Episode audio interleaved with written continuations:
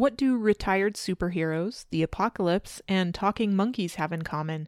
All this and more coming up on this episode of Lasers and Lockets, the podcast all about strong and complex female characters in science fiction and fantasy entertainment. Whoa, that is a sentence. this is episode 27.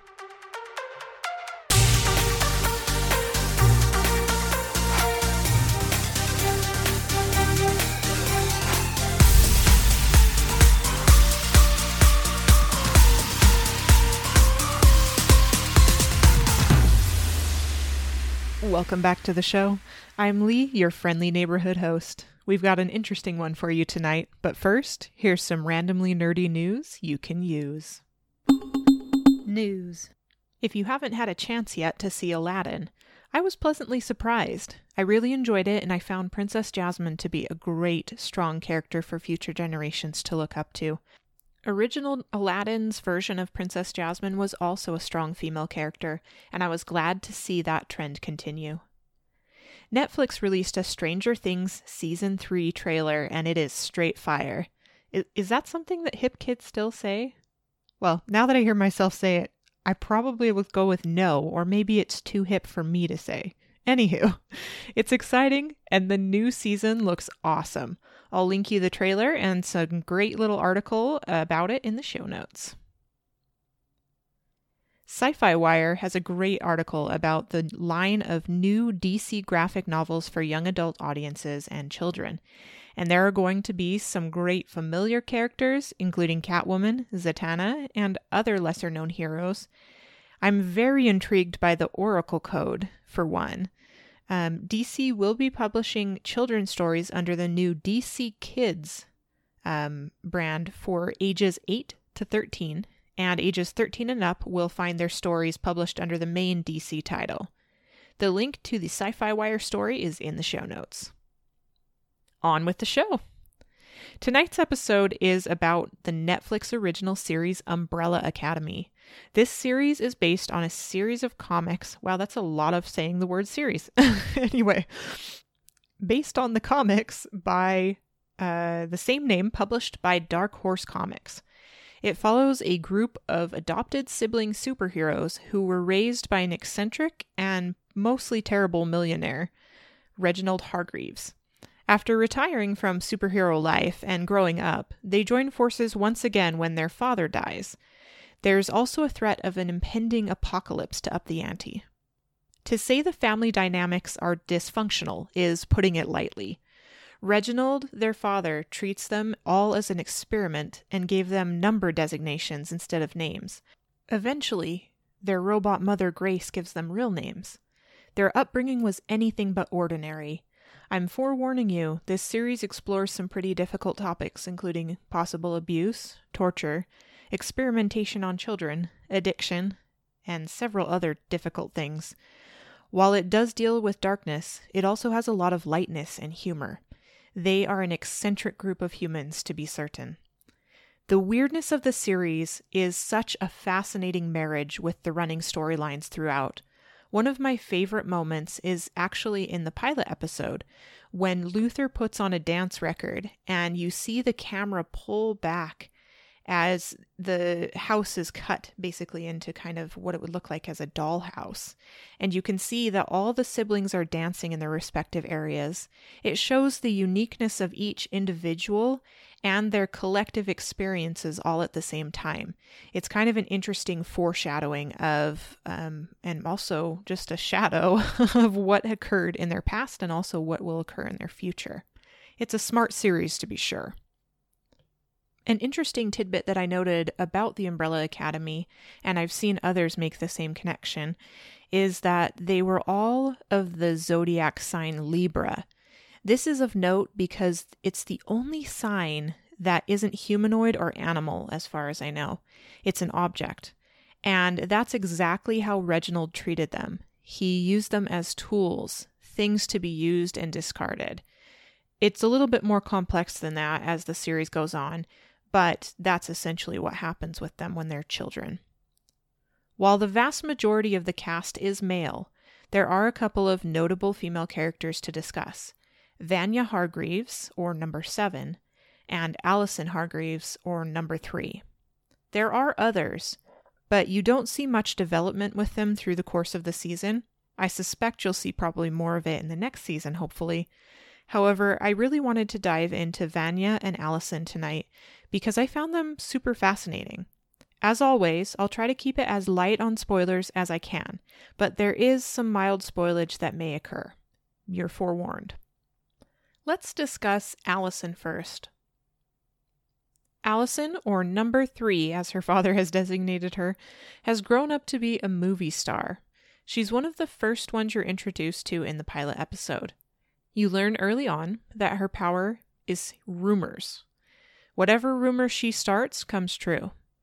You can see how that might be a terrible burden to hold, but also a super fascinating power.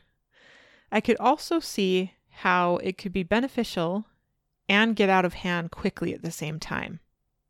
Allison struggles because everything she's received up to this point isn't really real, because she's used her rumor power to get whatever she wanted throughout her life. It's an interesting thing to look at because she admits that she used it to control her father, people around her, jobs, etc.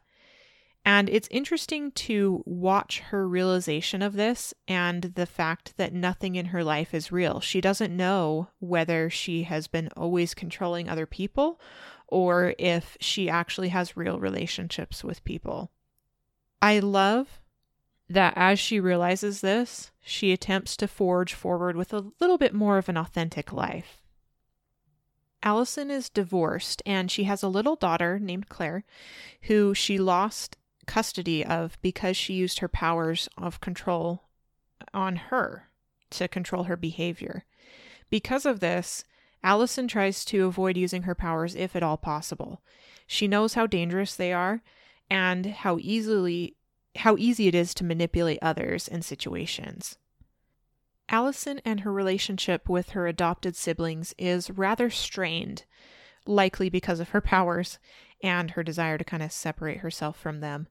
She seems to have been closest with Luther, having romantic feelings for him, but the others have all grown apart. Trump, they're traumatized by the torture and experiences they endured at the hands of their father, and also the desire to be separate.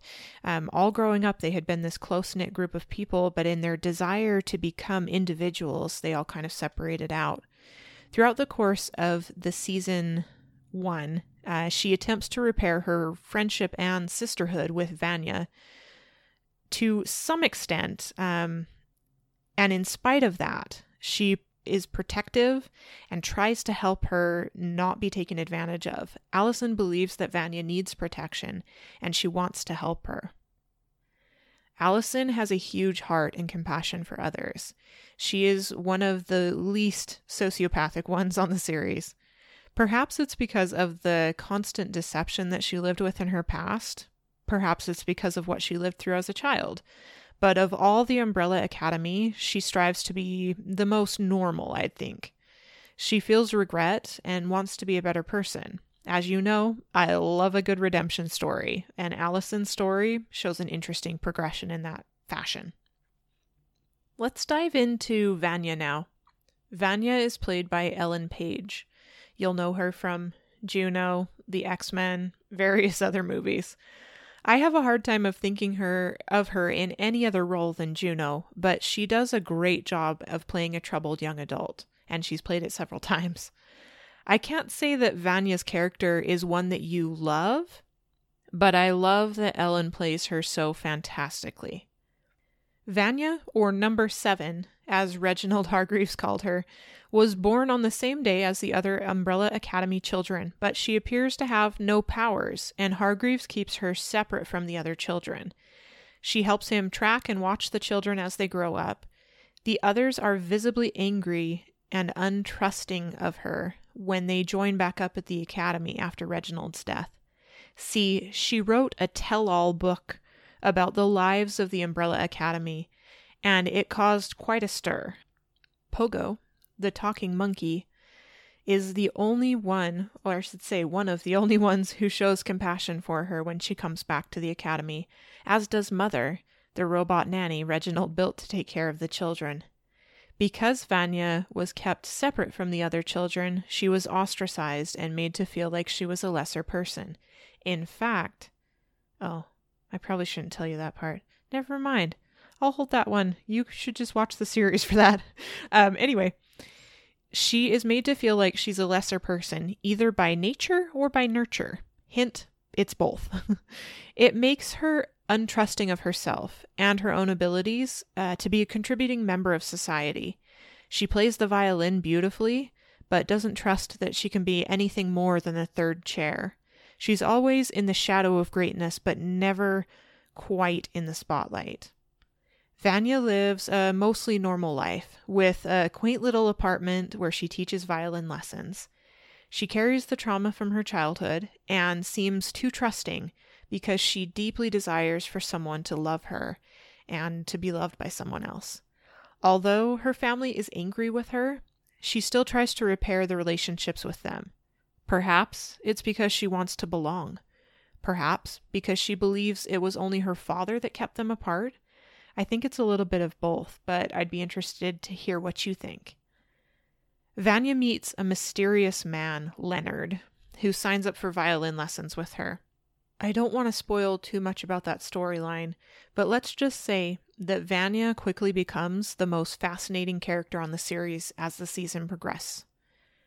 While I haven't yet read the comic books, I understand that her transformation in the books is much more dramatic than the series, but no less heartbreaking. Vanya was kept under the influence of antidepressants or mood altering medications to even out her temper and her mood for most of her life.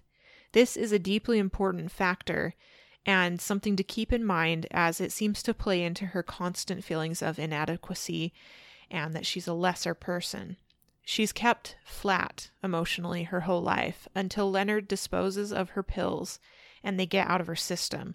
Then you start to see the Vanya who was suppressed, for good or for bad. There's actually an interesting foreshadowing about Vanya in episode 1. After you watch the first season, go back to episode 1 and watch it again. You'll likely catch it. I'll just leave that little tidbit there, and I love when series provide little things like that for viewers to catch. Perhaps that is one of the best things that Umbrella Academy does. The series is nuanced and requires attention. For those who pay close attention, there are always little details to reward you.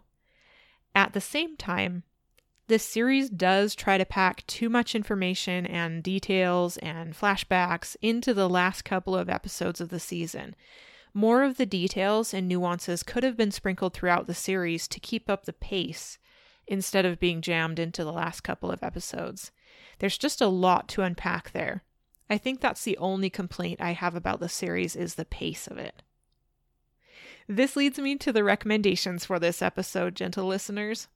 If you're looking for a great superhero series that develops the characters better than most, has humor and darkness and heart, you'll definitely find it in the Umbrella Academy. Again, it does deal with some difficult topics that could be triggering to some. I found it to be an engaging watch and one where the hour flew by while I was watching it. This leads us on to the question of the episode when did you realize what Vanya really was? I'm excited to see your answers. Tweet them to me at Lasers Lockets or join us over on our Discord. The link will be in the show notes. And that's it for this episode of Lasers and Lockets. Short and sweet. We'll see you back here in two weeks. Until then, join Luther, Allison, Diego, Vanya, Klaus, Ben, and number five while they try to avert the apocalypse or cause it. Who knows? Get your nerd on and be awesome. All right.